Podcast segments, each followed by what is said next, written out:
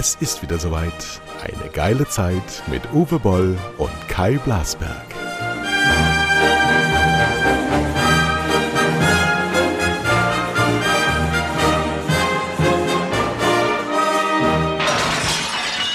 Hallo, hier ist äh, das Haus Boll. Er ist aber bei mir zu Gast. Nee, ich denke, ich bin, du bist mein Gast. Naja, Äh, ja. Also auf, auf, wir müssen erstmal Folgendes erklären. Wir haben jetzt ungefähr eine Dreiviertelstunde an den Computern rumgeschraubt, denn der Kai ist bei mir in Mainz. Ich bin in Mainz. Wir sitzen in einem Raum. In einem Raum. wissen nicht, ob es jetzt halt, Wir wissen's Ton überhaupt ist. nicht. Audacity ging nicht, dann ging Zencaster nicht. Und jetzt, ich bin auf Zencaster nicht sichtbar, aber er sagt, ich nehme meine Stimme auch auf, aber wir becken immer ab mit Audacity. Also, äh, ob jemand diesen Podcast hört, werden wir dann morgen erfahren. Wir grüßen auf jeden Fall ähm, im Süderhöft den wunderbaren Tontechniker, gottgleichen Vergleich, meine Ehefrau Christine, die jetzt wahrscheinlich einen, weiß ich auch nicht, Anfall kriegt. Sie muss sich das dann alles zusammenmixen. Aber das wird schon gehen, denn bisher hat sie alles hingekriegt. Also erst hatte ich kein WLAN, weil der Uwe mir 27 Mal die falsche Nummer vorgetextet hat. Dann hat sich das Ding aber, ohne dass man es erklären kann, ähm, selber eingewählt, dann hat Zencaster nicht mitgemacht, dann war Audacity plötzlich ausgestiegen. Das interessiert euch da draußen überhaupt nicht, denn Hansi Flick wird neuer Fußball-Bundestrainer, kommt gerade rein. Ich sehe jetzt zum ersten Mal, wie Uwe diesen Podcast betreibt. Er liegt unter seinem Tisch. Er liegt in seiner riesen industriellen Villa am Rhein in Mainz, liegt er unter seinem Tisch und, und guckt sich die Meldung der Frankfurter Allgemeinen Zeitung an. Uwe, du hast News. in den letzten Wochen hast du ähm, die Menschen bei Twitter behelligt mit deinen äh, kontextlosen Aussagen aus dem letzten Jahrtausend. Ähm, kurz nach der Steinzeit hast du angefangen mit der Schreibmaschine deine Gedanken aufzuschreiben. Triumph. Wir haben ja heute Morgen schon ganz viel erlebt. Wir sind um 5 Uhr aufgestanden und dann waren wir mit den Hunden draußen. Die hatte eine bezaubernde Hündin namens Bessie. Ein, was war das? Das ist ein Boxer Bull Mastiff gemixt. Ganz süß. Also sieht aus wie ein, wie ein absoluter Killer und ist so lieb wie Axel Schulz. Genau. Kann keiner Seele was zu leiden tun und der, ähm, ja, ich sag mal, äh, Kais Hund muss immer pipi.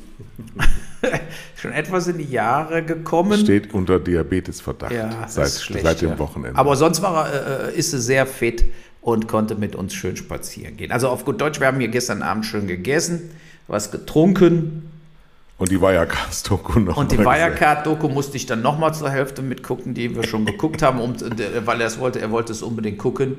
Und äh, ich denke, es ist auch sehr wichtig, dass man sich mit diesem Thema Wirecard nochmal beschäftigt, weil es einfach zeigt, wie stark Deutschland eben doch äh, keineswegs äh, ein glorreicher Rechts- und Ordnungsstaat ist und so weiter, sondern umso größer die Firma, umso mehr Verbrechen werden übersehen.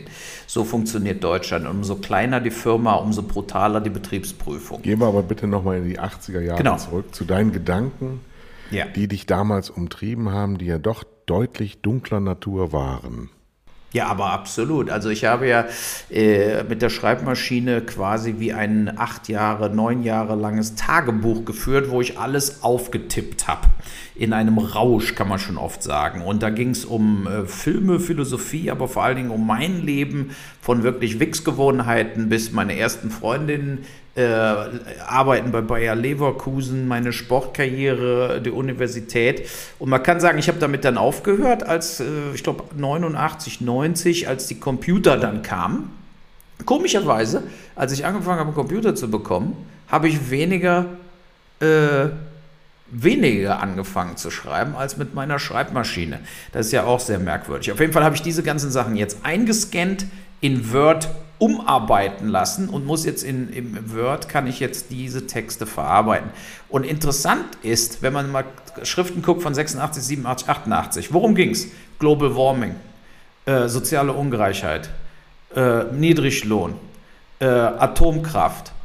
Wir reden jetzt von vor 30 Jahren und dieselben Themen, auch Gendern, äh, Mann, Frau und so weiter. Es ist also keineswegs so, dass viele Dinge, die wir jetzt glauben, sind hochaktuell und mit denen haben wir uns jetzt aktuell beschäftigt, dass es die damals nicht gab. In Wirklichkeit gibt es diese Themen seit 30, 40 Jahren, genauso wie jetzt, aber man sieht eben, wie wenig sich verändert hat. Also wie, wie wenig halt dann passiert ist mit Mindestlohn oder sozialer Gerechtigkeit und bis, so weiter. Eins bis zwei neue Generationen sind dazu gekommen, für die das alles neu ist.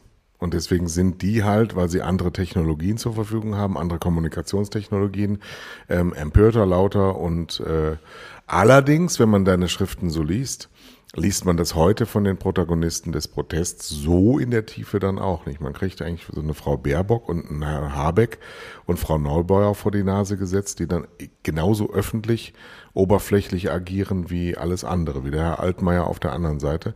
Aber die Themen werden so natürlich nicht bewegt. Nee, also man hat da schon, äh, ich meine, ich war ja nur jetzt wirklich damals auch nicht der typische der typische Mensch, äh, so wie heute auch nicht. Äh, ja, die meisten Leute haben, haben solche äh, 800 Seiten, 900 Seiten haben sie ja nie getippt. Also von daher, ich halte das aber für Gold, dass man jetzt, dass ich darauf zurückgreifen kann, deshalb will ich daraus ein Buch machen, äh, was mir dann natürlich sehr schaden wird, aber andersrum, es ist so lange her, dass auch alte Freundinnen, Freunde oder Feinde gegebenenfalls die Sache auch aus Verjährungsgründen abhaken müssen. Ja, also too bad for them. Ja, äh, also rechtlich kann mir da keiner mehr was. Aber Nur, du rechnest von vornherein schon damit, ja, dass dir rechtlich jemand Ja, ich kriege doch immer pausenlos Rechtsschwierigkeiten mit, mit allen. Ja, aber äh, was ich so sensationell fand, und wenn ich jetzt eben die äh, neue Generation sehe, die eben die ganze Zeit auf Social Media nur rumstöbert, ist diese Situation, äh, dass man damals mehr Zeit hatte, auch aus Langeweile, tiefer in die Materie einzudringen. Man hat mehr Bücher gelesen und man hat sich auch intensiver damit auseinandergesetzt und hatte auch mehr Zeit am Tag, vielleicht Sachen zu reproduzieren oder geistig mal äh, sich damit zu beschäftigen oder durchzusteigen. Und die, das ist heutzutage ersetzt durch äh, oh, Breaking News. Oh, Twitter. Oh, ich kriege ein WhatsApp. Oh, ich habe einen Facebook-Eintrag. Jetzt spiele ich aber ein bisschen Videogames. Also die Konzentrationszeit, ich sehe das ja auch bei der jungen Generation, nimmt extremst ab und auch meine äh, äh, äh, Konzentrationszeit. Ich könnte das, was ich damals geschrieben habe, nie wiederholen. Also ich könnte es einfach nicht mehr. Ich habe es nicht mehr drauf. Du bist doch schieres, pures Gold, auf dem du da sitzt. Ja, deine, an, ja, deine Gedanken. Deutschland, Deutschland der 80er Jahre. Du hast vorgedacht, 80er, du hast quasi vorgedacht für die Zeit jetzt, wo du nicht mehr denken kannst. Ja, so ungefähr. Und wo dich, wo ja. dich der Geist und die, die Spannkraft immer mehr verlässt, ja. hast du die Gedanken von früher und kannst sie vortragen. aber auch die Geduld verlässt einen. Ne? Diese Geduld, dass man jetzt Sachen zum Beispiel, ich habe mir damals, ich merke das ja, dass ich mir damals zum Beispiel, um zum Punkt einer Story zu kommen, hab, oder eines Punktes zu kommen, habe ich manchmal zwei, drei Seiten geschrieben. Also auf der Schreibmaschine. Das war ja auch eine ganz andere Nummer noch wie heutzutage. Man konnte nicht mehr einfach so korrigieren, sondern man hat vorher überlegt, was schreibe ich jetzt für einen Satz. Und dann hat man den getippt. So. Und da komme ich dann wirklich nach zwei, drei Seiten zum eigentlichen Punkt, den ich machen wollte. Heutzutage, wenn ich, ich schreibe ja, ich bin ja bekannt für meine extrem kurzen E-Mail-Antworten, ja, nein, äh, äh, äh morgen, morgen, 15 Uhr. Äh, so, und ich habe also, mein ganzer Kommunikationsstil hat sich sehr stark verändert. Und äh, äh, ich glaube, dass ich in der Tiefe verloren habe. Dass ich also bestimmte Sachen äh, äh, heutzutage, man hetzt so durchs Leben. Ja? Ich gebe mal ein so ein Beispiel. Ich habe zum Beispiel geschrieben, so ich bin an der Uni und ich gehe immer durchs Foyer und da steht so einer, der führt Selbstgespräche. So ein Spinner an der Uni. So, so gibt, gab ja früher auch Leute, die haben endlos studiert, ja, und die hatten dann auch eine geistige, die waren nicht mehr ganz frisch sozusagen. Und ich habe mich wirklich seitenweise, habe ich spekuliert, was ist der? Was macht der? Wo kommt der her? Was ist seine Backstory? Und dann bin ich wieder an ihm vorbeigegangen und dann hat er irgendwo gesagt, äh, äh, meine, meine Mutter ist auch nicht mehr da. So, und dann habe ich sozusagen, anstatt ihn dann anzusprechen, hier sind übrigens zwei Hunde im Raum, die schnarchen und äh, äh vom Kai, der Laptop macht extrem laute äh, Blasgeräusche sozusagen. Wieso eigentlich? Ja, weiß ich auch nicht. Der ist so richtig so, als ob er aus dem letzten Loch pfeift. Ja, kann so. ja sein. Aber äh, so, und diese ganze Beschäftigung in meiner freien Zeit, ich sitze jetzt in Burscheid quasi an der Schreibmaschine wieder 1986 und denke wirklich drüber nach. Hast du dann, warst du dann noch zu Hause in, im, im elterlichen Genau. Und das hatte Also in deinem Kinderzimmer. Äh, ja, genau, ja, Kinderzimmer. Wir hatten unten so eine, mein Opa hatte ja eine Schreinerei und unten war sozusagen die alte Schreinerei, die haben wir dann umgebaut. Da war erst ein Tischtennisraum drin und dann wurde das mein Zimmer. So hatte ich unten meinen Bereich so ein bisschen für mich. Einliegerwohnung. Ja, so ungefähr. Nur das, warum ich nicht aus, ich erkläre das ja auch in meinem Buch, warum ich äh, überhaupt nicht ausgezogen bin, war, ich habe in Wermelskirchen Handball gespielt. So, und jetzt bin- habe ich in Köln studiert. In Buchscheid gewohnt, das sind fünf Kilometer, sechs Warst du Kreisläufer? Nee, links außen. Klein und schnell, ne? So. Und äh, jetzt musste ich viermal die Woche sowieso nach Wermelskirchen. Und da habe ich mir gedacht, was soll ich mir jetzt in Köln eine Wohnung nehmen äh, und Geld zum Fenster rausschmeißen? Bleibe ich einfach in Buchscheid wohnen. Und meine erste richtige Freundin, die hatte eben auch eine Wohnung in Köln. Und da habe ich dann auch öfter übernachtet und bin dann aber eigentlich selber nie ausgezogen. Ne? So.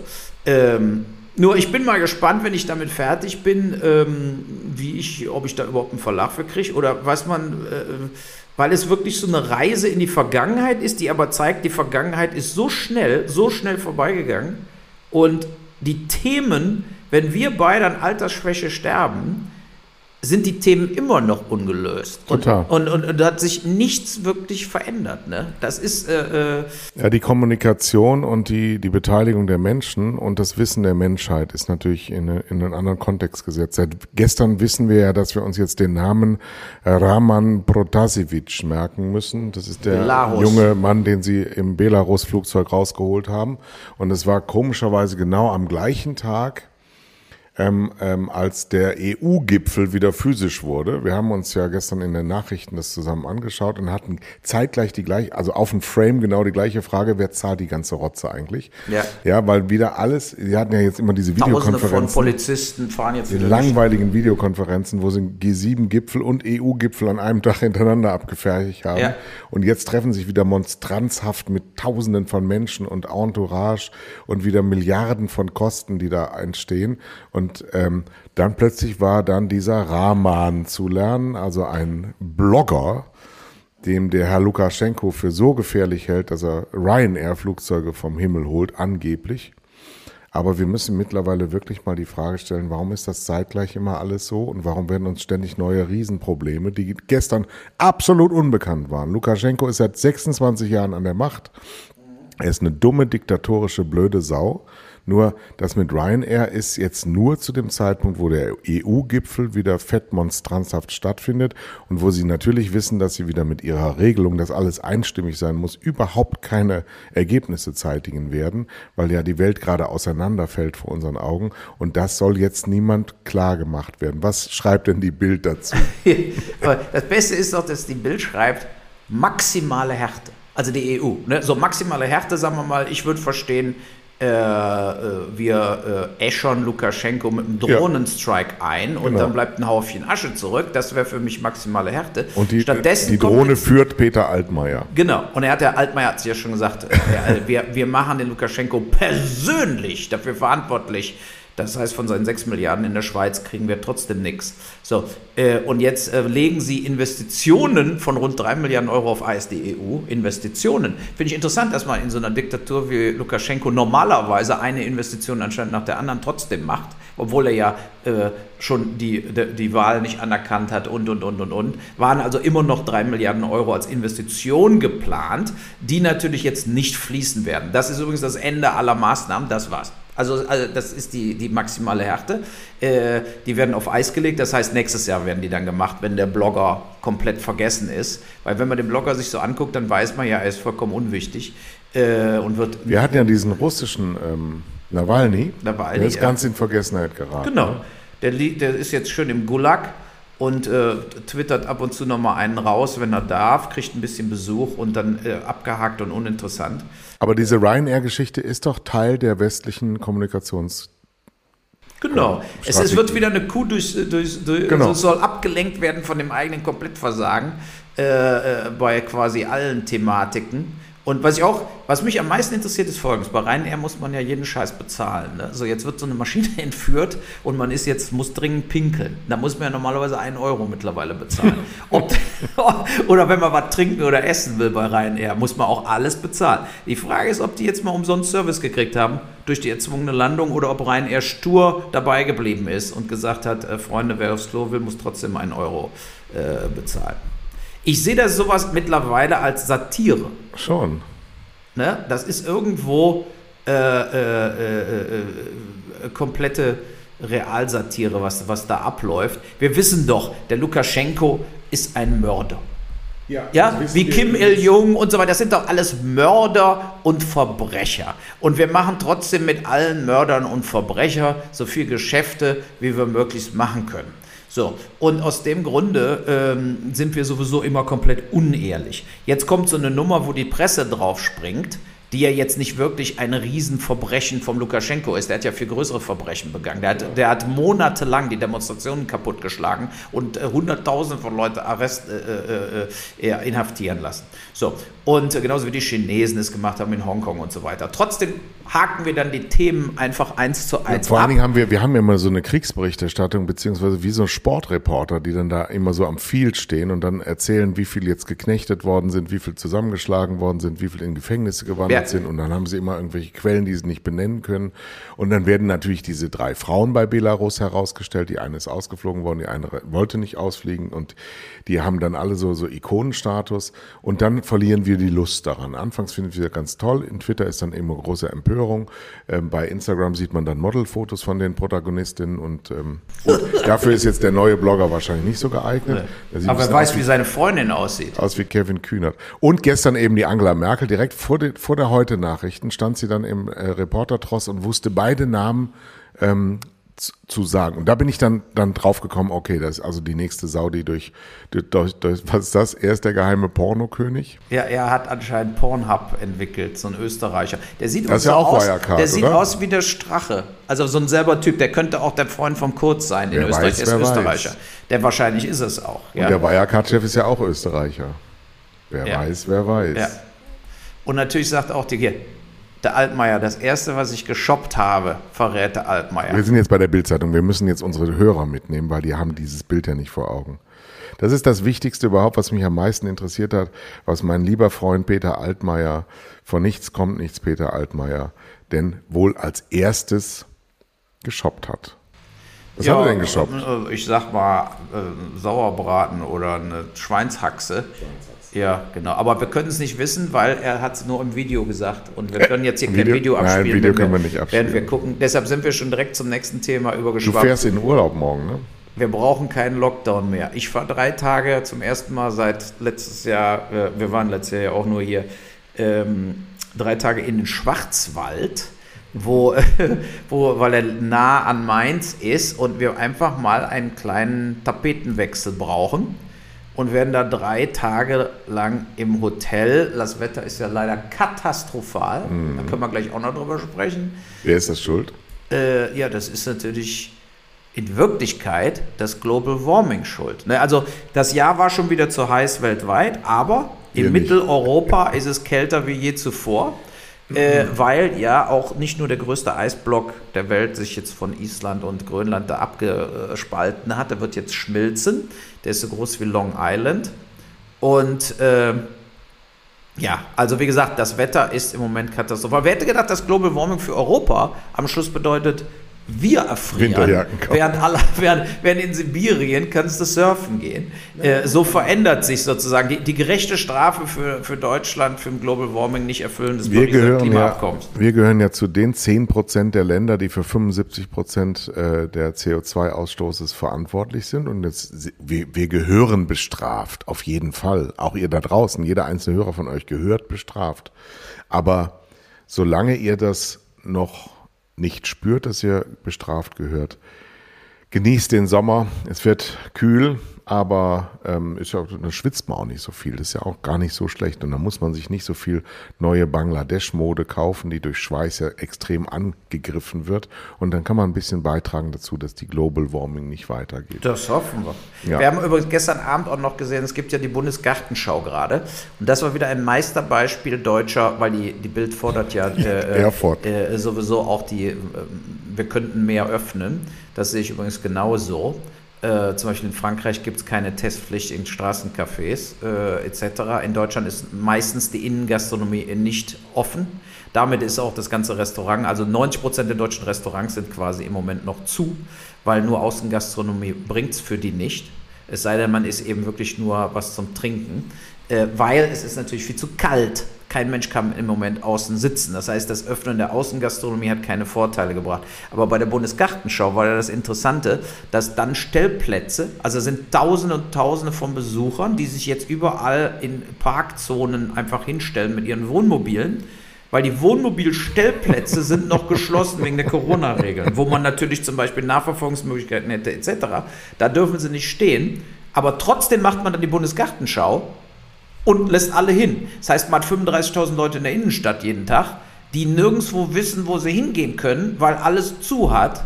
Und sie wissen noch nicht mal, wo sie parken dürfen. Das heißt, sie parken jetzt einfach alle im Parkverbot. Das ist deutsche Bürokratie. Wenn man Bundesgartenschau macht, und sagt, äh, äh, wir wollen Besucher, muss man natürlich in der spezifischen Stadt auch sich um den Besucheransturm kümmern dürfen. Das heißt, Hotels müssen aufmachen, Stellplätze, auch die Innengastronomie. So, und äh, äh, äh so ist das eben. Ich war in Österreich. Ja. Und ähm, bin da eingereist mit einem Formular, das ich am Handy ausgefüllt habe. Fand ich sensationell. Und dann bin ich durchgewunken worden. Ich hatte also einen Test gemacht, noch in Nordfriesland, und war also bestens präpariert, so gut gewissen, wie ich noch nie eigentlich hatte bei irgendetwas und bin durchgewunken worden. War so ein bisschen enttäuscht, dass ich da so gar nicht vorweisen konnte, was für ein Musterbürger ich war.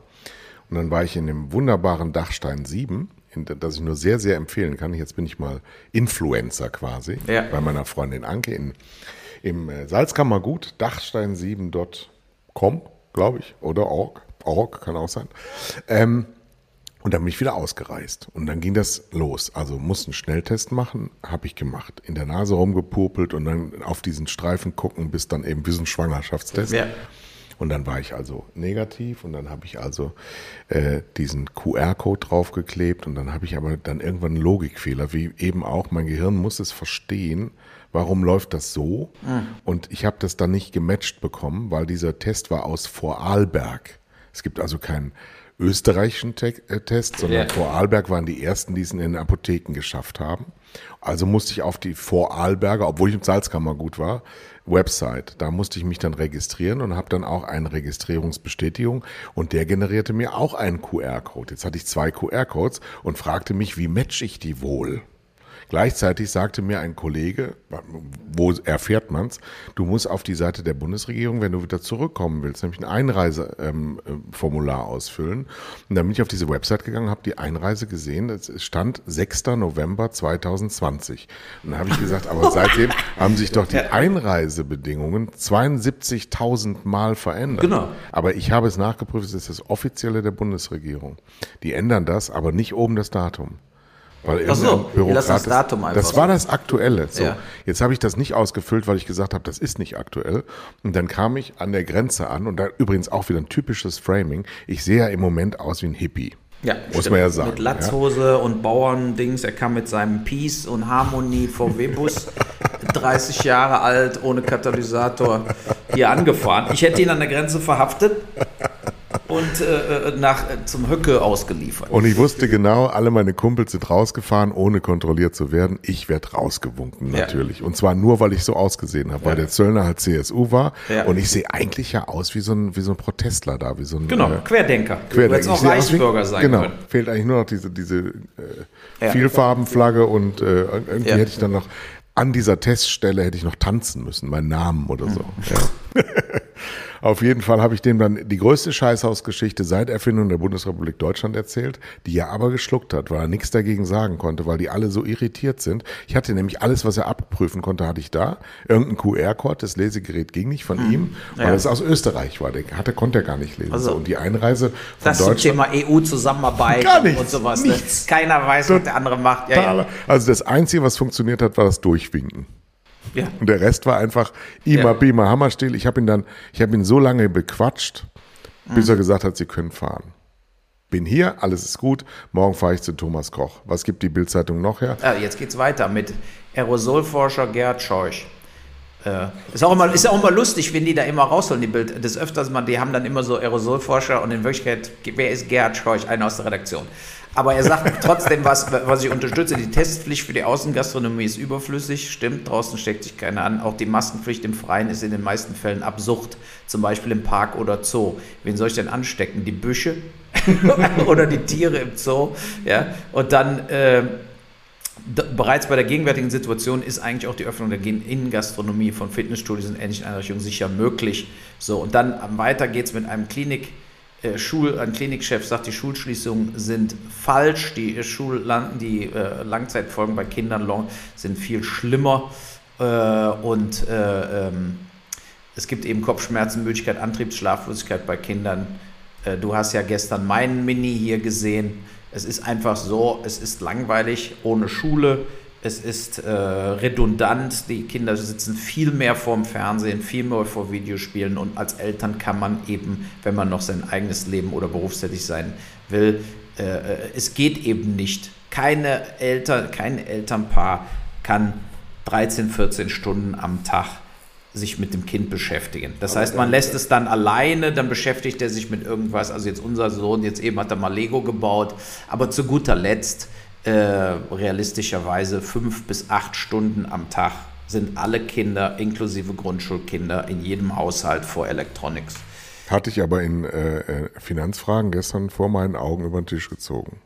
Er hat nämlich 100 Dollar von seiner Oma gekriegt zum so Geburtstag. Er hat nämlich heute Geburtstag. Walter hat Geburtstag. Ja, sieben, sieben Jahre, Jahre, und kein bisschen weise, ja. Und natürlich muss man auch ganz klar sagen, wenn du ein Kind ein Jahr nimmst von der Uhr in der Ausbildung, gerade wenn, wenn ganze synaptische Gewese im Kopf so langsam ja. zusammen, weil er drei Jahre von seinen sieben Jahren auch noch nichts wahrgenommen hat, noch nicht so richtig. Das heißt, zum ersten Mal irgendwie ein Repeat kommt, irgendwann mal zum ersten Mal, was ach so läuft, das ach so, und ihn dann praktisch in der Entwicklung so rausnimmst, ist das, als würdest du uns 15 Jahre oder 20 Jahre von der Uhr nehmen. Die ja. letzten 20 Jahre. Gut, unter unseren Hörern werden einige sein, die gerne die letzten 20 Jahre streichen würden. Aber eigentlich ist das nicht so richtig gut. Aber trotz der in Verblödung befindlichen Kindlichkeit, clever genug ist er, den Vater über den Tisch zu ziehen. Denn der ja, Vater hat mit seinem ich, Geld. Ich, ich sage ihm ja dann, er ist ein mieser Betrüger. ne? Also ich bin ja dann auch äh, klar, er ist aber jetzt mit seiner Mutter schon wieder beim Müller sein Lieblingsgeschäft, die Müller, äh, äh, was ist das, ist eine Drogerie oder so? Eigentlich ne? schon. Ja, ja, weil die haben aber Spielsachen. Denn steht Dr. Müller drauf, dann sollte er mit deiner Frau genau, nicht da, dahin da geht er erst in zehn Jahren. So, und äh, da, das macht ihm, bei Müller hat äh, so ähm, Actionfigürchen, ja, und äh, Fortnite, dieses Videospiel, was ja die meisten Kinder spielen, äh, hat ja am allermeisten ähm, eben auch diese Figürchen. Und die kosten dann eben 1999, 999 und dann kann man die Charaktere aus dem Videospiel Fortnite auch als Gummifigur oder Plastikfigur kaufen. Also das heißt, die Umwelt wird zerstört durch Plastik. Die Plastikverpackungen von Kinderspielzeug sind unglaubliche Scheiße. Ninja Turtles äh, hatten wir. Genau. Oder was hattest du? Was hattest du? Ken und Barbie. Äh, Action Team und Big Jim. Big Jim hatte ich auch. Ja. Genau, Big Jim. So, und der, hattest du den Jeep? Auch den Jeep. Äh, und ich glaube, drei, drei, Figuren davon, die habe ich aber später alle mit China-Krachern in die Luft gesprengt Natürlich, wer nicht. Für meine ersten Super 8-Filmchen, die auf reine Zerstörung, ich habe auch immer Revell-Schiffe gebaut, äh, die dann auf dem Bach im Burscheid fahren lassen, auch China-Kracher rein in die Luft gesprengt. Äh, die, was wollte ich noch sagen mit dem, ist ja auch ein interessantes äh, Verfahren gerade, äh, Epic Games, die machen ja das erfolgreichste Game der Welt, Fortnite und die haben ja Apple verklagt. Und es hat sich dabei herausgestellt, dass eben äh, jetzt vor Gericht Apple kassiert eigentlich genau dasselbe wie eben auch PlayStation und Xbox und so weiter. Die kassieren Gebühren dafür, dass man über Apps sozusagen Fortnite über die lädt. So. Und die Fortnite-Leute wollen eben noch mehr Geld. Und was so schockierend ist, einfach mal die Zahlen, wenn man sieht, wenn ein Videogame richtig abgeht. Ne? Fortnite hat 10 Milliarden Gewinn im. Äh, wie viele Unternehmen machen 10 Milliarden Gewinn im Jahr? Also jetzt von richtigen Unternehmen. Ja, Amazon, aber jetzt zum Beispiel Bayer Leverkusen macht 6 Milliarden Verlust oder äh, mittlerweile mit Monsanto äh, 15 Milliarden Verlust. Das heißt, Fortnite ist eine Cash-Cow, ja. wo Leute abhängig, Kinder abhängig gemacht werden, Jugendliche abhängig gemacht werden. Und der Punkt ist ja natürlich ganz clever, es kostet nichts. Das heißt, ich kann es umsonst spielen. Dann wird es mir aber langweilig nach einer Woche und dann muss ich Skins kaufen. Skins sind verschiedene Charaktere des Games. Der erste Schuss im Drogenbusiness ist immer umsonst. Genau.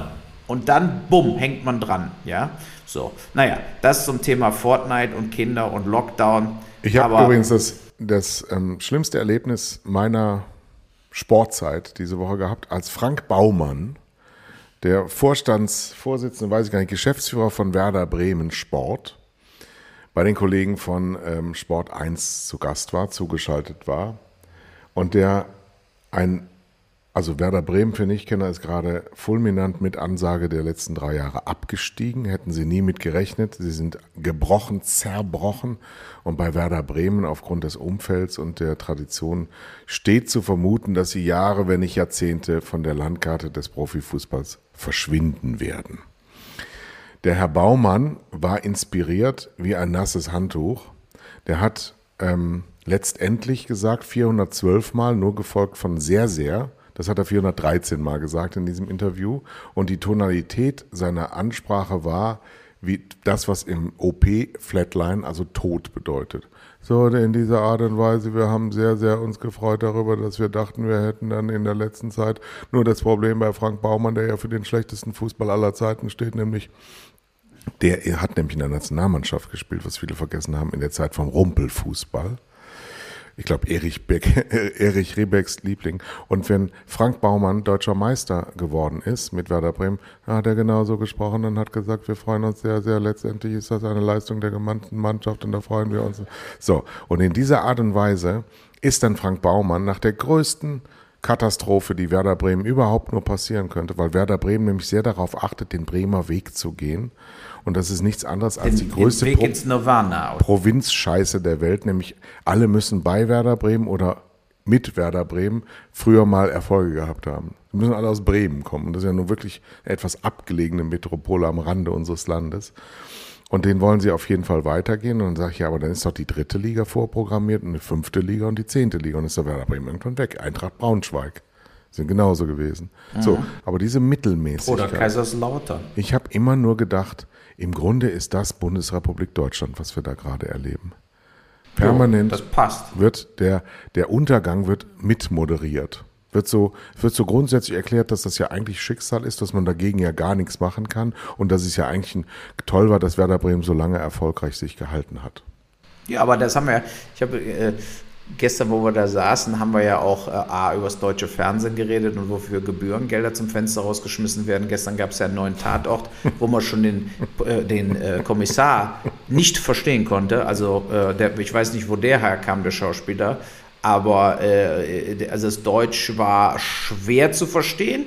Das heißt jetzt die normalen Rentner-Ehepaare, die sich das angucken, die werden das äh, wahrscheinlich nichts kapiert haben, aber dann trotzdem nicht umschalten, weil sie immer noch erst fünf Programme in ihrem Fernsehsender drin haben.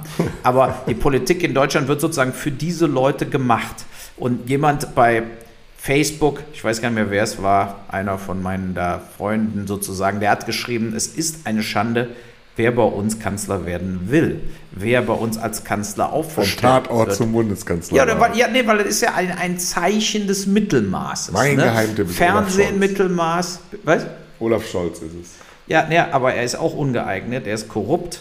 Wirecard, äh, äh, Bärenberg Bank, diese Hamburger äh, äh Sachen, Warburg Bank, äh, Cum-Ex-Geschäfte, wo ja übrigens auch, bin ich mal gespannt, ob Leute wie Marschmeier äh, da Geld wieder zurückbezahlen müssen. Der hat ja auch, glaube ich, neunstellig oder zumindest hoch achtstellig an Cum-Ex-Geschäften verdient. Ähm, und da liegt doch der Hase im Pfeffer. Ne? Dieses, dieses Problem ist, wir haben uns in Deutschland in so ein Ticker-Tucker-Sicherheitsland begeben, wo alle wollen eigentlich so, dass es weitergeht, dasselbe. Deshalb wird auch nie irgendetwas zur Eskalation oder zum Entscheidungspunkt gebracht, wie Lukaschenko, Putin, Erdogan, Orban. Nichts wird wirklich dagegen gehalten, weil wir wollen keinen wirklichen Konflikt im wirtschaftlichen Bereich. Und im wirtschaftlichen Bereich geht es einfach nur darum, dass wir den Status quo halten. Äh, und der Status quo mittlerweile ist, jeder Fuchs hat zwei Autos, jede Familie hat zwei Autos. Also genau das Gegenteil von dem, was die Umwelt bräuchte. So, und da, da äh, äh, spiegeln sich auch diese Kanzlerkandidaten wieder. Der Laschet ist so einer, so Aachener Frohnatur, äh, der natürlich jetzt von seinem politischen, wie er eigentlich vorgeht, jetzt nicht unbedingt den Eindruck macht, dass er äh, weit im Voraus plant, sondern mehr so, was steht heute auf der Agenda, da ziehen wir mal durch. Es geht ja gar nicht mehr, es geht ja in der Politik überhaupt nicht mehr um Planung, sondern es geht ja nur noch auf Reaktion dessen, was heute passiert. So, und das hat, wenn, wenn du dem, dem Laschet ins Gesicht schaust, dann siehst du, wie die letzten sechs Monate zur Versteinerung beigeführt haben, weil der plötzlich in einem Regen steht, den er nicht kennt. In NRW hat er dann wenigstens sich mit den anderen Provinzdäubeln da noch zurechtfinden können. Aber jetzt steht er wirklich vor, vor riesigen Aufgaben, von denen er weiß, dass er keiner von ihnen sie jemals lösen wird. Und wie kriege ich das rüber moderiert mit, mit äh, halbseidenen Stehsätzen? Und wir haben es ja bei Annalena Baerbock, das ärgert mich jetzt übrigens die Woche schon. Und auch der Habeck, die geben so abgelutschte Interviews mittlerweile, was alles schon so, so, so Stecker gezogen. Und das, wo du, wo du noch vor einem Jahr gesagt hättest, vor einem Jahr hättet ihr noch nicht so gesprochen. Und ähm, auch mit diesen äh, nachge, nachgemeldeten ähm, Zusatzeinkünften, das ist alles, es wird so marginalisiert. Ja, das waren doch nur 25.000. Also ich sag mal, 25.000 ist Einkommen eines Kellners ohne Trinkgeld, wenn er normalerweise den ganzen Tag arbeitet. Das ist eigentlich nicht die Klientel der Grünen, das kann alles sein. Aber 25.000 Euro einfach so als Einkommen zu vergessen, ist... Ähm, fahrlässig und sollte eigentlich dem Steuerbürger äh, gegenwärtig sein, dass wenn Geld, wenn ich Geld bekomme, dann ist das Einkommen. Das, das weiß man so. Aber und Sie haben es bei der Steuer, glaube ich, alle angemeldet. Das heißt, es, genau. es, es ist umso äh, mehr, nicht, umso mehr. Äh, es ist keine Steuerhinterziehung. Dann war es aber bewusst, dass Sie diese Einkommen gehabt haben und das sind ja Zusatzeinkommen, die müssen Sie nach Bundestagsstatuten melden. Das haben Sie vergessen, lassen wir es mal so stehen. Dann haben wir zumindest Kanzlerkandidaten, die sowas vergessen. Hm. Ja, will ich, nicht, will ich, nicht, wissen, was sie noch so alles vergessen. Und der Cem Özdemir will ja auch noch einen Ministerposten haben in der neuen Regierung. Und sie schielen jetzt alle darauf. Und ich glaube, dass sie auch auf diese Härten nicht vorbereitet waren. Du musst dann schon auch, gerade wenn sie auch so ein bisschen äh, Zeigefingermenschen sind, sie ja schon. Und Schlaumeier sind sie ja auch schon. Also sie immer alles genau wissen, wie man sich zu verhalten hat. Dann gilt das aber auch für die eigenen. Und, und vor allen Dingen das Allerschlimmste, was ich ihnen da vorwerfe, ist, sie bieten diesen Drecksäcken von der Bild und von der Welt so eine Angriffsfläche, dass man das einfach so nicht tun darf. Ja, aber das Sie wissen doch auch, die Leute sitzen es doch immer aus. Der Spahn, ist doch bis heute alles ungeklärt mit der 4 Millionen Villa etc. etc. etc.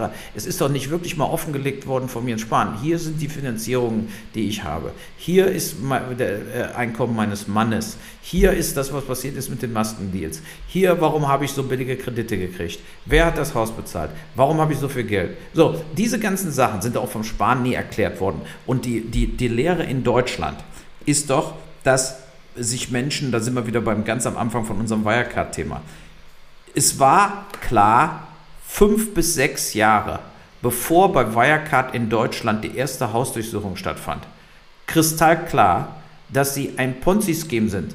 Ein bilanzfälschendes, steuerhinterziehendes Porno-Scheingeschäft so, ja, so sieht's doch aus. Und das war im Ausland kristallklar. Das war auch in, bei Wirecard-Mitarbeitern im Ausland schon klar und berichtet worden an die Financial Times, an verschiedene äh, Gesellschaften, die eben auch als Kursziel Null angegeben haben, mehrere Jahre vor dem äh, GAU.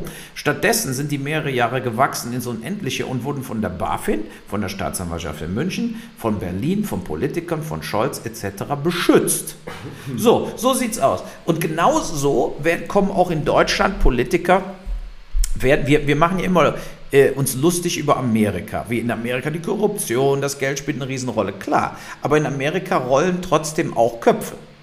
Da sind viele Leute zurückgetreten wegen jedem Scheiß. Also wegen, was weiß ich, Gendern, wegen äh, äh, sexistischen Text, aber auch wegen, sie haben Geld genommen sie wurden äh, äh, indicted. Die Staatsanwälte in Amerika haben hunderte von Politikern in den letzten vier, fünf Jahren indicted, also ganz konkret Anklagen gegen Politiker äh, gemacht und machen ja auch, kreieren ja in, in New York einen Fall gegen Trump haben da Hausdurchsuchungen gemacht, haben dem seine engsten Mitarbeiter äh, verhört. Also da wird schon äh, äh, Hardball gespielt in Amerika. In Deutschland habe ich immer den Eindruck, es endet alles mit irgendwelchen Untersuchungsausschüssen. Da endet Genau. Und die Leute gehen nach Hause und die 750.000, die der eine Typ kassiert hat für die Masken, hat er die jetzt wieder zurückbezahlt? Warum ist das nicht in den Medien? Was ist jetzt passiert? Anscheinend hat er den nämlich behalten und stattdessen hat er nur seinen, seinen, seinen äh, Sitzplatz aufgegeben im Parlament oder sowas oder kandidiert nicht neu. So, und da ist doch die wirkliche Frage. Äh, das, ist das wirklich eine Bestrafung für reiche Politiker, dass sie dann irgendwie sagen, ah gut, komm, ich kandidiere nicht mehr. Aber eine wirkliche juristische äh, Bestrafung findet in Deutschland fast für nichts statt. Na, es, es passiert einfach wirklich nichts. Und das ist so eine Sache, die, die, die jetzt auch Baerbock sich wahrscheinlich auch denken oder Özdemir und so, die auch denken, ach komm, ey, das bisschen, das macht doch nichts. Also Aber wir haben ja, wir so haben eine ja eine große Alternative in Deutschland, die jetzt ihre Spitzenkandidaten ähm, benannt hat, die ewig dauerbeleidigte Alice Weidel und der minder bemittelte Fridolin Schruppaller aus Sachsen, Handwerksmeister aus Sachsen, die einfach nur immer dagegen sind und immer nur dieses Sauereigesicht, dieses Empörungs-Kleinbürgergesicht aufwarten. Und ähm, ja, das ist die eigentliche Schande für Deutschland. Nur auf der anderen Seite darf man ja auch nicht vergessen, die haben jetzt wirklich nachgewiesen, dass sie überhaupt nichts zu bieten haben. Gar nichts, außer verbitterten, alten, gescheiterten Doofmännern. Und trotzdem sagen immer noch 12 Prozent der Deutschen, die wähle ich. Da muss man schon auch sagen, wow. Ja, das sind, das sind die, äh, direkt drunter hast du ja dieses andere Thema. Ein Viertel der Amerikaner hält die Wahl nach wie vor für gestohlen. Das heißt, 25 Prozent der Amerikaner haben von irgendwelchen Faktenchecks noch nie gehört Nee. und leben in Bula-Balla-Land. Ja. Es ist ja auch erschütternd jetzt zu sehen, wie der Trump überhaupt keinen Einfluss verloren hat. Ja. Jeder dachte zuerst, er wird vielleicht abgesägt und ist jetzt weg vom Fenster. Stattdessen hat er die Republikanische Partei in der Hand.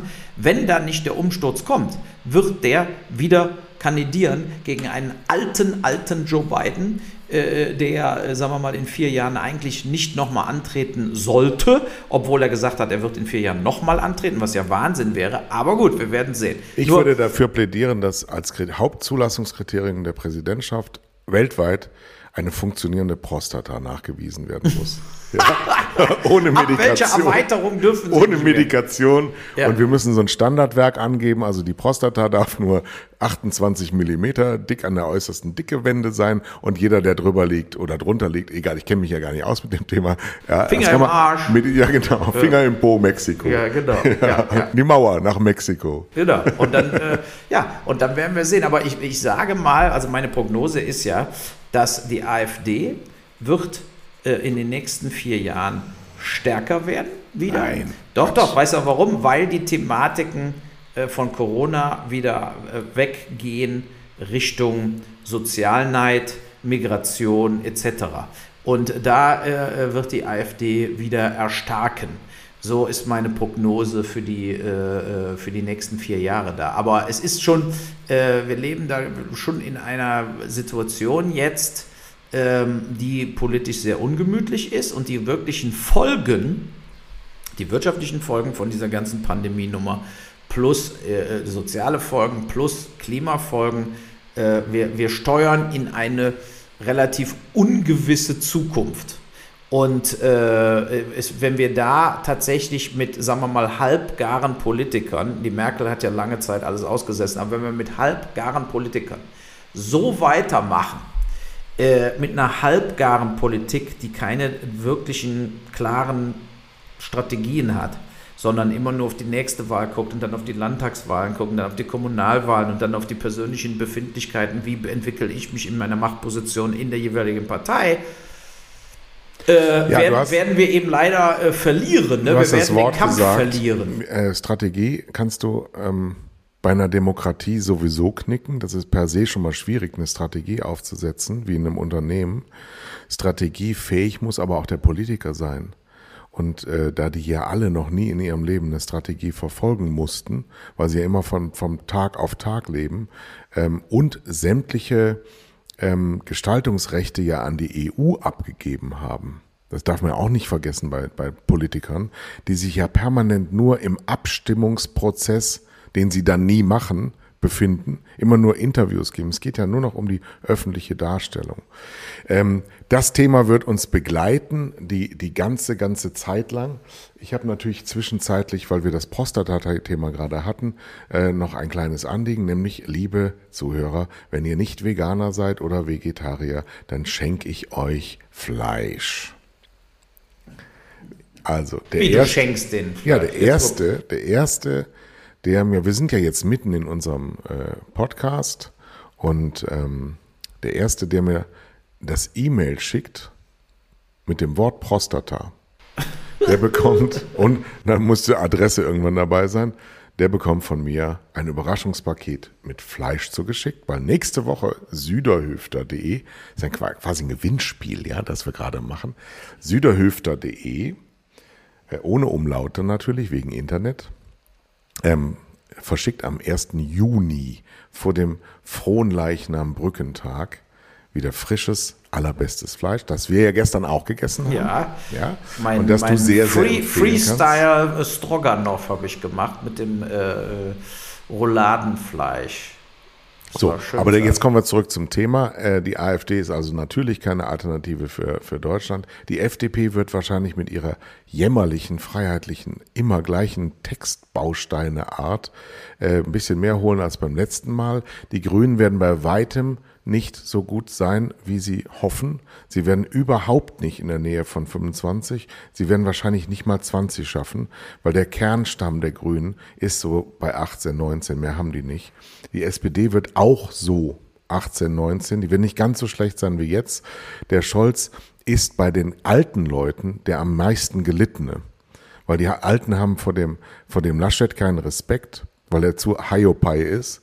Und der, der, der, der, der mit Grinsegesichtchen hat immer so eine gewisse halbseidene Seriosität, weil er immer alles so gleichförmig macht.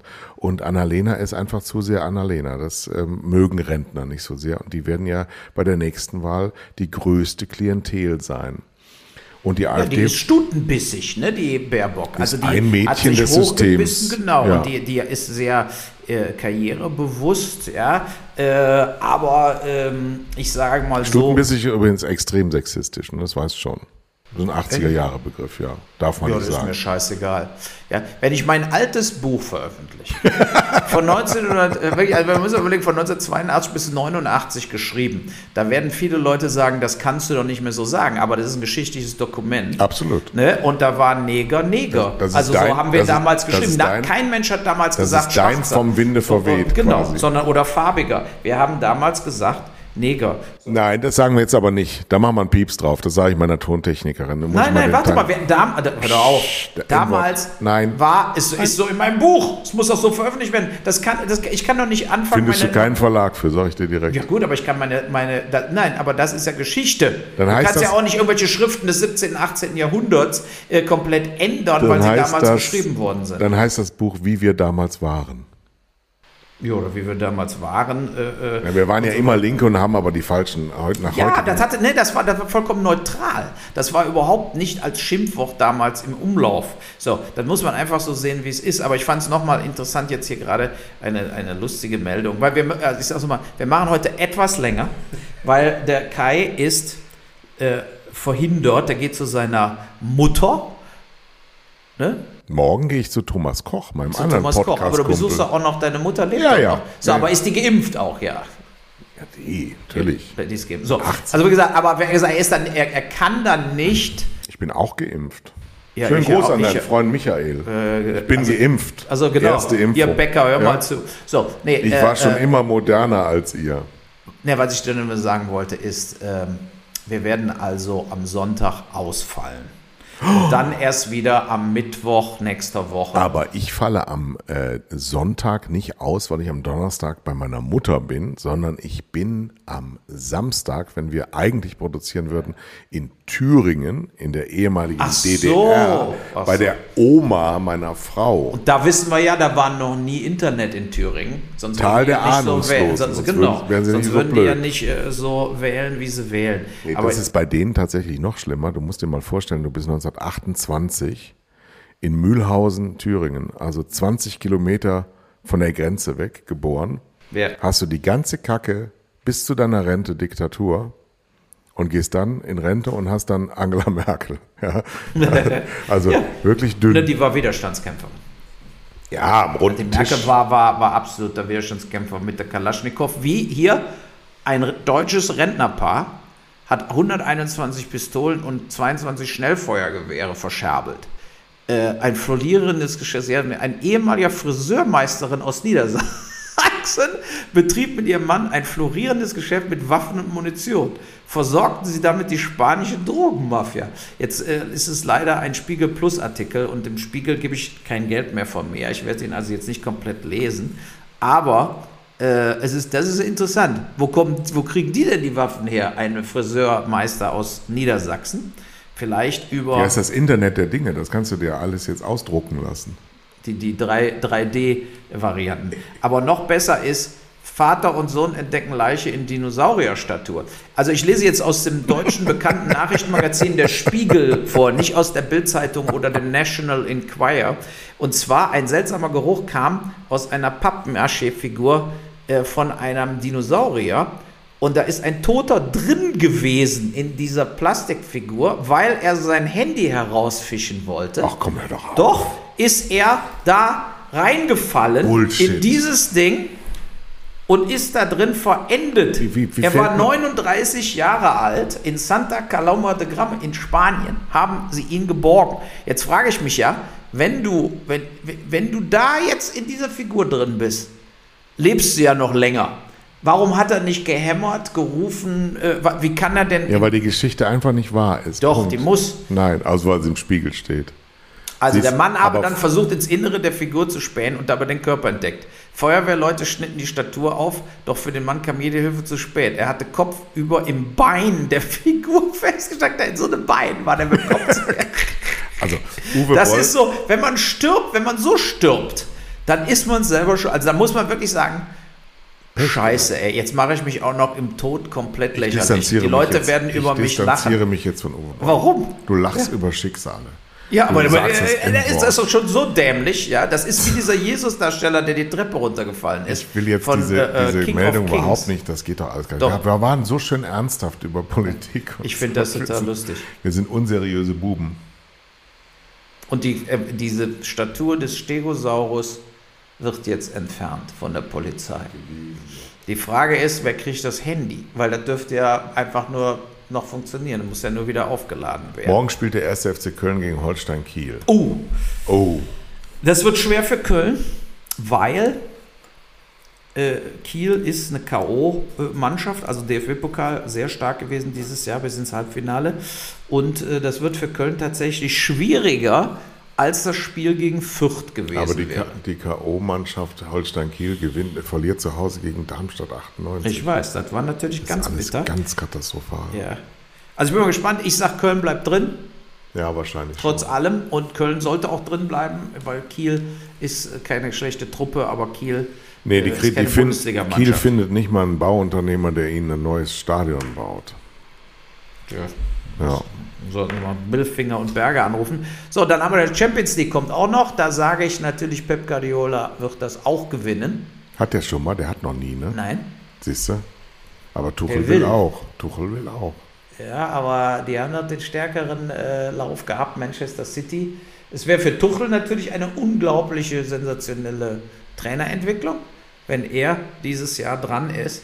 Und, äh, Ich mag den ja, komischerweise. Das, da bin ich ja einer der wenigen. Aber ich, ich, ich, äh, ich, ich weiß, dass er recht hat mit dem, was er da tut. Und dass er wirklich so eine Gegenveranstaltung zu diesem Weißzahn Jürgen Klopp ist, der, der eben äh, so ganz anders daherkommt und so immer so, so ähm, berechnend auf Burschikos macht.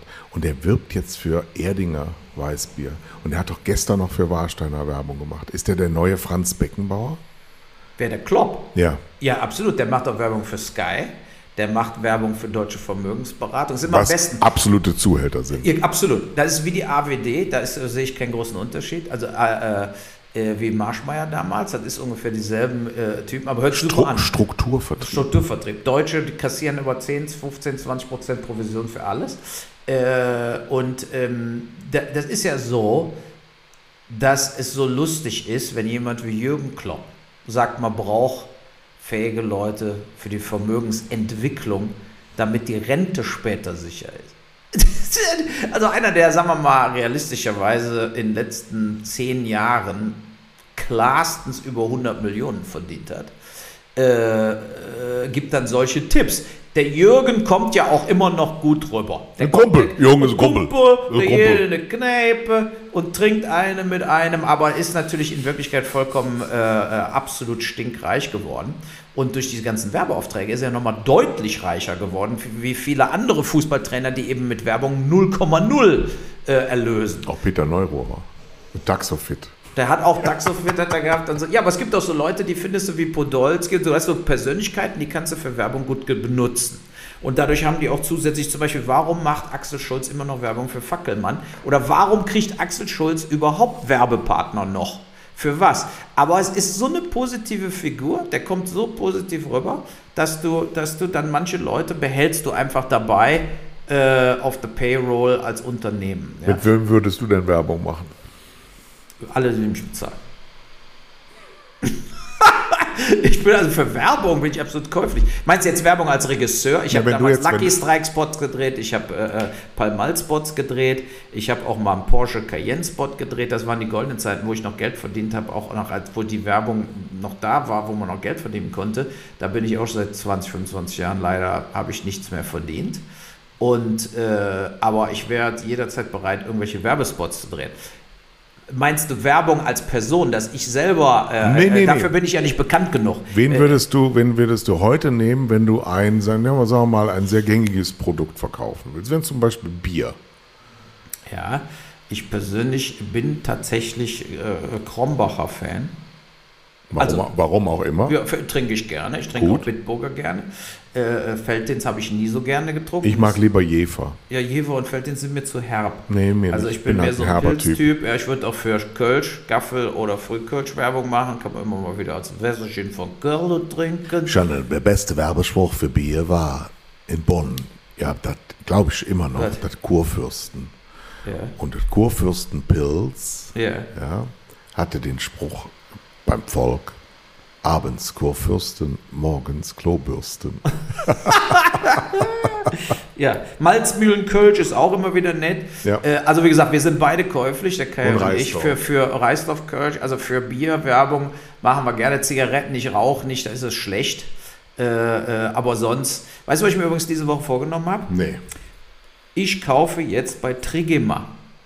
Beim Wolfgang, Wolfgang Grupp. Grupp ist mein, mein lieber Der ist Freund. super gut. Ich habe ein Interview mit dem gelesen. Der hat genau die richtige Einstellung. Der ist zwar überhaupt nicht jetzt als Person mein Typ, also der ist immer so adrett gekleidet und so. Der macht aber auch Sweatshirts. Aber ich habe beschlossen, dass er ein super Unternehmen ist mit einer super wirtschaftlichen äh, Ausrichtung. Der hat sich nicht anstecken lassen wie so alle anderen und hat in der dritten Welt angefangen, äh, äh, Kinder für sich arbeiten zu lassen. Und das muss honoriert werden. Und Ich deshalb finde- werde ich bei Trigema von jetzt an kaufe ich mir keine Adidas Sweatshirts mehr, die ich jetzt gerade hier anhab, in der Metro, sondern ich werde bei Trigema online die nächsten Sweatshirts und Hemden, die ich brauche, bestellen. Das ist ein gutes Unternehmen. Dann grüßen wir beide. Hochachtung vor dem. Wir beide, Wolfgang Gropp und seine Kinder, die nämlich beide auch im äh, Unternehmen drin sind und äh, sagen Danke dafür, dass sie das deutsche Unternehmertum hochhalten und in Erinnerung rufen, wie es früher einmal war, als wir, noch, Jobgarantie wird gegeben. als wir noch in den Lenden unserer Väter ruhten, gab es Max Grundig und Grete Schickedanz und Und Saba hat die besten Fernseher Josef in der ganzen Welt. Neckermann und Löwe.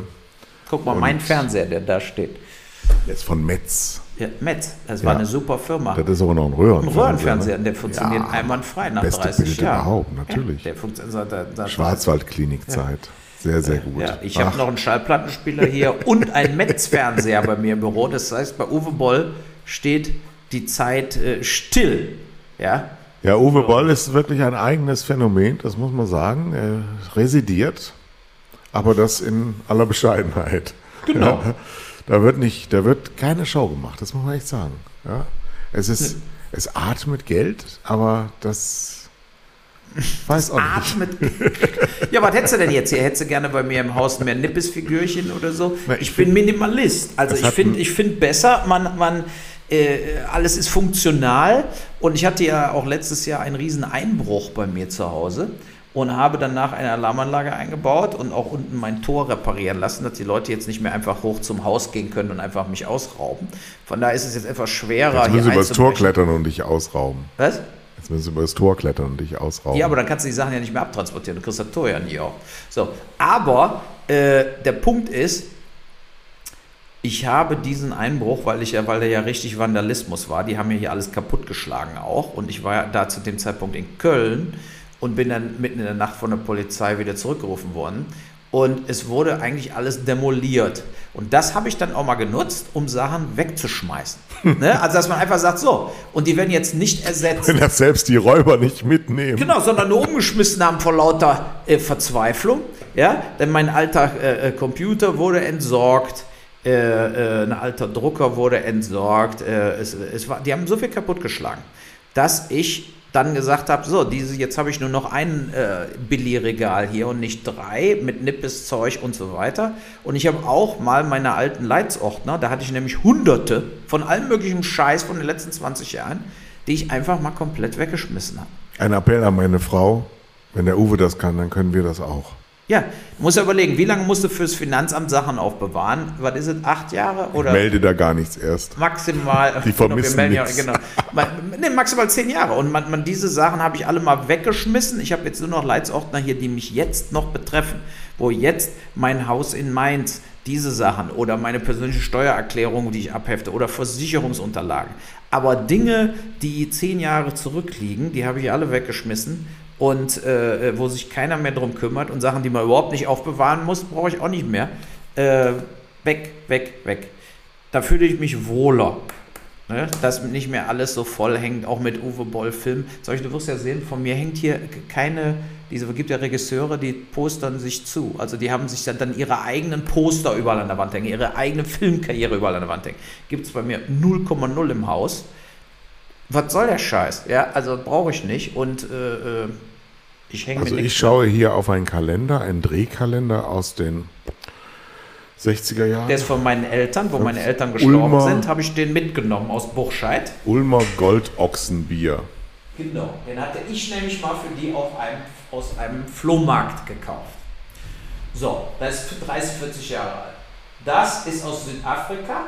Da sehe ich jetzt eine naive Malerei mit einem Bus in einer Favela, aber so heißt das nicht. Nein, das ist ein Township, Township, So, ja. ist, Brasilien. Metall. Das haben die selber gemacht. Das habe ich im Township von Leuten gekauft. Und dann ist hier Wenn ihr ihn jetzt schlechter hört, dann weil er sich wegdreht vom Mikro, weil er so grundsätzliche Notwendigkeiten unserer Technik nicht verstanden hat. Hör doch auf. Mitten in der Sendung. Und dann gibt es ein, ein Monster, das ist Elizabeth Taylor, wenn ich das richtig sehe. Ein Nee. von dem alten. Und ein Monster. Nein, ist, ich glaube nicht, dass Elvis ist. Nee, glaube ich auch nicht. Das ist, äh, äh, Weil die hat solche Filme einfach nicht gedrückt. gedrückt. Aber das ist ein Originalszenenfoto aus Hollywood von äh, The Swamp Thing. Das ist das Einzige, was hier- Original von Jack Arnold von äh, 1938 oder so. Das Einzige, was hier überhaupt erinnert daran, An dass Film. er sein gesamtes Leben dem Film gewidmet hat. Die Filmikone Uwe Boll. Zu Unrecht und zu Recht alles Mögliche gescholten. Ja, genau. So, und bevor wir aufhören mit dem Podcast, weil wir haben ja gesagt, wir überziehen heute. Moment. Jetzt Als Dank für euch, eure Treue, weil wir euch enttäuschen müssen am kommenden Wochenende, weil wir da aus technischen Gründen keinen Podcast aufnehmen können, werden wir diesmal in der Welt von Uwe Boll unfassbare 20 Minuten länger als das, als das gestanzte Eiskalt. Format. Normal machen wir nach 45 Minuten Schluss. Wir sind jetzt 20 Minuten drüber, wir machen noch 5 Minuten oder so.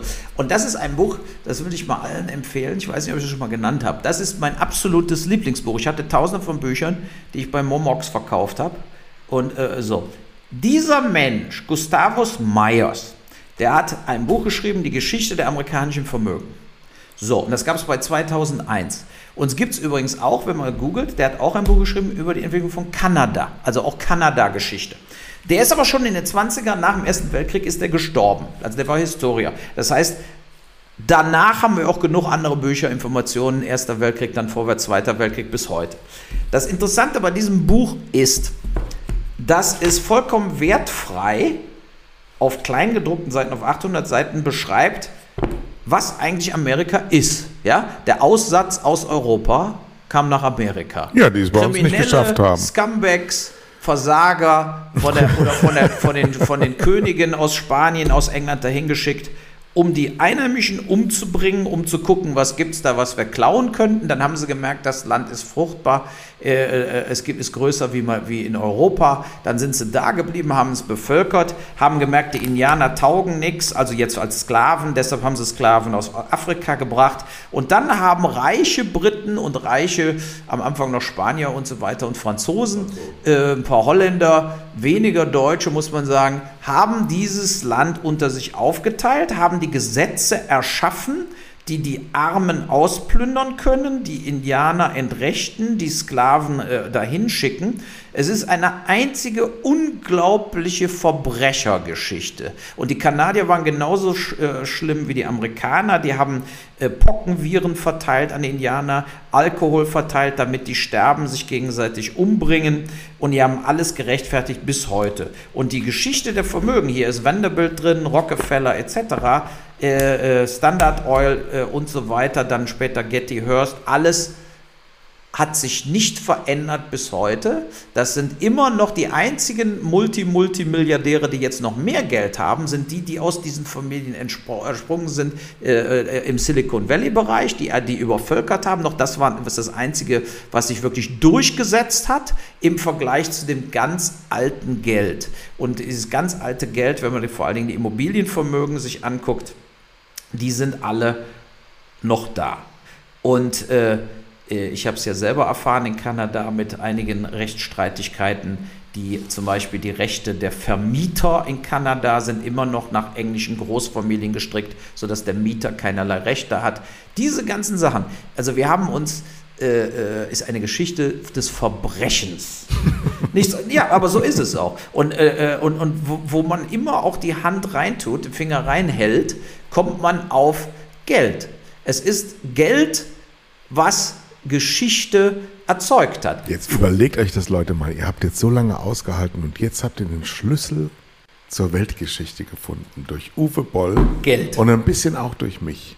Genau. Es geht um Geld. Es geht Bis 1929, dann hat der Amerikaner das von ihnen ähm, erworbene oder weiter pervertierte Aktiensystem so vor die Wand gefahren, dass die ganze Welt fast kollabiert ist, das dann auch unter anderem zum Dritten Reich führte. Und die haben dann noch schlimmere Verbrechen begangen, sodass die Amerikaner sich stilisieren konnten als die große Menschheitsretter, was sie jetzt seit 70 Jahren tun und ständig erzählen und uns sehr erfolgreich erzählen, dass sie die Guten sind und alles um uns herum die Bösen und unsere ähm, Oder sie sind der Bewahrer der Demokratie. Politchargen haben nur darauf gewartet, dass wieder so ein mediokrer Mann wie Joe Biden, der auch seit 50 Jahren seine Finger im Machtspiel hat, äh, nach dem Super Trooper Clown Donald Trump kommt, damit wir uns wieder einhellig auf die Abstimmung mit den amerikanischen Freunden im EU-Maßstab auf Ebene in Brüssel. Und dann müssten wir mal mit den Ländern gemeinsam darüber sprechen, ob wir nicht gemeinsam eine Petition ins Auge fassen könnten, die wir dann doch nicht, weil der Widerstand der Ungarn zu groß war,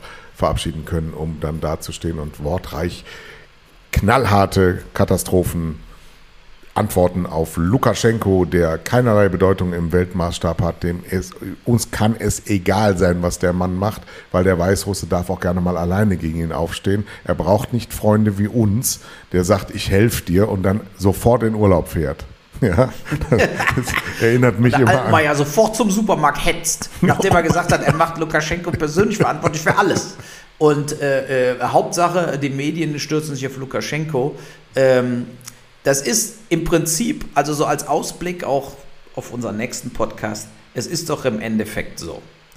Wenn wir müssen lernen, und deshalb habe ich auch nochmal die Geschichte der Vereinigten Staaten, der amerikanischen Vermögen. Das Buch heißt ja deshalb so die Geschichte der amerikanischen Vermögen, weil es gar keine Geschichte der Vereinigten Staaten gibt. Es ist nichts anderes als alles, was passiert ist, war das Beilaufprodukt der amerikanischen Vermögen also der Geldbildung von einigen wenigen, die der, der ganze äh, Sklavenkrieg, der ganze Bürgerkrieg, der hier beschrieben wird, hat überhaupt nichts mit den Rechten von Schwarzen zu tun gehabt. Weder die weißen Nordstaaten noch die Südstaaten haben sich einen Scheißdreck für irgendwelche Schwarzen interessiert. Und übrigens auch nachdem die Sklaverei dann abgeschafft wurde, wurden ja sofort die Schwarzen kriminalisiert, sodass sie dann äh, in Gefängnisse gekommen sind, für jeden Scheiß auf der falschen Straßenseite gelaufen, zack, Gefängnis. Und dann wurden sie nämlich im Gefängnis zur Arbeit gezwungen, die genauso war wie die Sklavenarbeit vorher. Aber weil sie keine Sklavenarbeit mehr machen durften, durften sie natürlich nur äh, dieselbe Sklavenarbeit machen, dann als Gefangener sogar. So kam übrigens dieses private Prison-System in Amerika auch zustande, wo wir ja unglaublich viele private Gefängnisse auch haben, was ja auch unvorstellbar eigentlich ist, wenn man sich mal genauer überlegt. Mal abgesehen davon, Frauenrechte, Schwarzenrechte und so weiter gibt es ja auch sowieso erst auch in Amerika äh, seit 70 Jahren und dann seit 30, 40 Jahren Frauen, äh, dass auch Schwarze gleichgestellt werden. Das ist also die Weltgeschichte ist eine Welt des Verbrechens. Und wir müssen nämlich in Wirklichkeit, genau wie der Kai auch gesagt hat im Thema Lukaschenko, akzeptieren, dass bestimmte Dinge so sind, wie sie sind. Und wenn man sagt, man spielt die Weltpolizei, dann muss man es eben auch sein aber wir sind es nicht. Nee. Wir müssen unseren moralischen Herrschaftsanspruch aufgeben und müssen einfach sagen, wir sind Deutschland oder wir sind Europa. Und wer hier mit uns zusammenarbeiten will, kann mit uns zusammenarbeiten. Wir haben bestimmte Maßstäbe, auch moralische Maßstäbe für die Mitglieder der EU. Äh, äh, andernfalls müssen, fliegen sie eben raus. Wenn Ungarn noch faschistischer wird oder so, fliegen sie eben raus. Aber wir können eben nicht dem Putin oder den Russen die Revolution verordnen die müssen ihr Ding selber machen. Und das heißt nicht, wenn Russland so geführt wird, wie es geführt wird, dass wir deswegen mit Russland keine Geschäfte machen dürfen. Weil wir machen es ja auch mit Saudi-Arabien und anderen miesen Mördern. Äh, aber wir müssen aufhören, uns als moralische Instanz darzustellen. Weil dieses ganze Gelaber, die EU will mit unnachgiebiger Härte antworten oder der Altmaier sagt, wir machen Lukaschenko persönlich verantwortlich, sind ja reine Luftblasen, die in Wirklichkeit noch nicht mal, Lukaschenko liest die noch nicht mal, weil er sich auch sagt, die EU ist ein zahnloser Tiger. Zumindest ist, solange er diese Sätze bekommt, ihm klar, dass nichts passiert. Absolut, weil es nur totaler Blödsinn ist. Und die ich würde ihn einfach mal anrufen, sagen, lieber Gregorewitsch, lass es sein, das kriegst du aufs Maul. Es geht so nicht. So, aber das kann Ursula ja nicht. Was Nein, soll die da machen? Weil es ja nicht aufs Maul gibt. Genau. Und wenn man nicht in der Lage ist, jemanden dann wirklich aufs Maul zu hauen, dann halte ich insgesamt dann, dann Genau, dann halte ich einfach auch die Fresse und sage, jetzt ist irgendein unbekannter Blogger da verhaftet worden. Da sind 300.000 Leute verhaftet worden bei den Demonstrationen. In Hongkong sind, sind zigtausend im Gefängnis und so weiter. Was, was machen wir denn gar nichts? Wir regen uns darüber auf, aber zu guter Letzt können wir doch weder diesem Blogger helfen, noch dem Nawalny aus dem Gulag befreien. Aber nur damit das wird eben uns, auch nicht passieren. Nein, die Motive, warum wir uns uns aufregen, sind so, so, so ekelhaft. Wir wollen uns moralisch empören, damit wir uns positionieren und besser fühlen. Genau, aber wir machen doch dasselbe. Wir zerstören die Umwelt, wir zerstören die dritte Welt, wir sind für, wie du gesagt hast, wie viel Prozent vom CO2 weltweit zuständig und so weiter. Wir müssen vor der eigenen Tür kehren und unseren Scheiß in Ordnung bringen, dass hier Leute ordentlich bezahlt werden, dass hier keine Kinderarmut ist und so weiter und so fort. So, das war doch ein gutes Schlusswort fast. Oder? Ich habe also dann zu dieser in der zweiten Hälfte dann äh, Literatursendung noch einen Tipp von meiner Seite aus. Ich sage es nochmal, was der Uwe vorschlägt, nämlich Gustavus Meyers mit MY. Meyers. Ja, M-Y-E-R-S, das, das, große, große Geld. Geld. im Greno Verlag, die Geschichte der amerikanischen Vermögen, gab es mal bei 2001, die sind wahrscheinlich auch pleite, aber wer es, die sind ja auch schon lange pleite, aber wer es googelt, der wird das noch irgendwo finden. Wer bei 2001 seine Bücher bestellt hat, hat seine Betten auch bei der Holz Connection bestellt. Das Geld hatte ich nicht. So, Schulden ist mein Vorschlag von David Graeber, also Gräber mit AE. Die ersten 5000 Jahre ist ein hochinteressantes Buch über die Entwicklung von Geld und die Macht, die Geld ausstrahlt und wie eben Macht entsteht, indem man Geld erfindet, weil die Menschen ja immer denken, Geld wird bei den Banken gemacht, mitnichten das Geld entsteht. Wie auch immer, das kann man da nachlesen. So, und jetzt sind wir nach Einer Stunde und fast 15 Minuten. 75 Minuten extra Service, ja, denkt daran. Ja. Ihr müsst nochmal zurückspulen, wenn ihr kostenlos bestes, allerbestes Fleisch aus Nordfriesland von süderhüfter.de haben wollt, dann müsst ihr mir ein Wort als E-Mail schreiben. Und wenn es mehrere sind, dann wird es ausgelost. Oder ich ähm, google eure Namen und wenn ihr schöne Mädchen seid, dann kriegt ihr das eher als hässliche alte Männer. Und die, mir- die es mir aber wird- komischerweise Äh, übrigens, äh, die, die äh, Argentinier machen im Moment keinen Rindfleischexport. Nee. Haben sie eingefroren wegen irgendwas. Rigorosa. Äh, äh, keine Ahnung, aber das heißt, das äh, ist eure letzte Chance, jetzt Rindfleisch zu kaufen vom, vom Bauern in Deutschland. Also, Zu argentinischem Rindfleisch fällt mir auch was ein, aber das machen wir beim nächsten Podcast. Alles Gute. Ich Ja. sage Tschüss und Tschö. oder was? ja, Ja, also. kein, man kann ihm keine Übrigens für die Stichworte geben. Tonqualität bitten wir um Entschuldigung. Ich weiß nicht, wie es wird. Wir Ich haben's weiß ja überhaupt nicht, in wie es einem wird, weil Raum du ohne Kopfhörer Ja, aufgenommen. hinten, hinten rum, also du, ich höre dich ja über mein Mikro und umgekehrt auch. Das wird wahrscheinlich für meine Frau die Hölle. Wir können nur hoffen, dass Audacity geklappt hat. Gut, jetzt machen wir Tschö. Tschüss.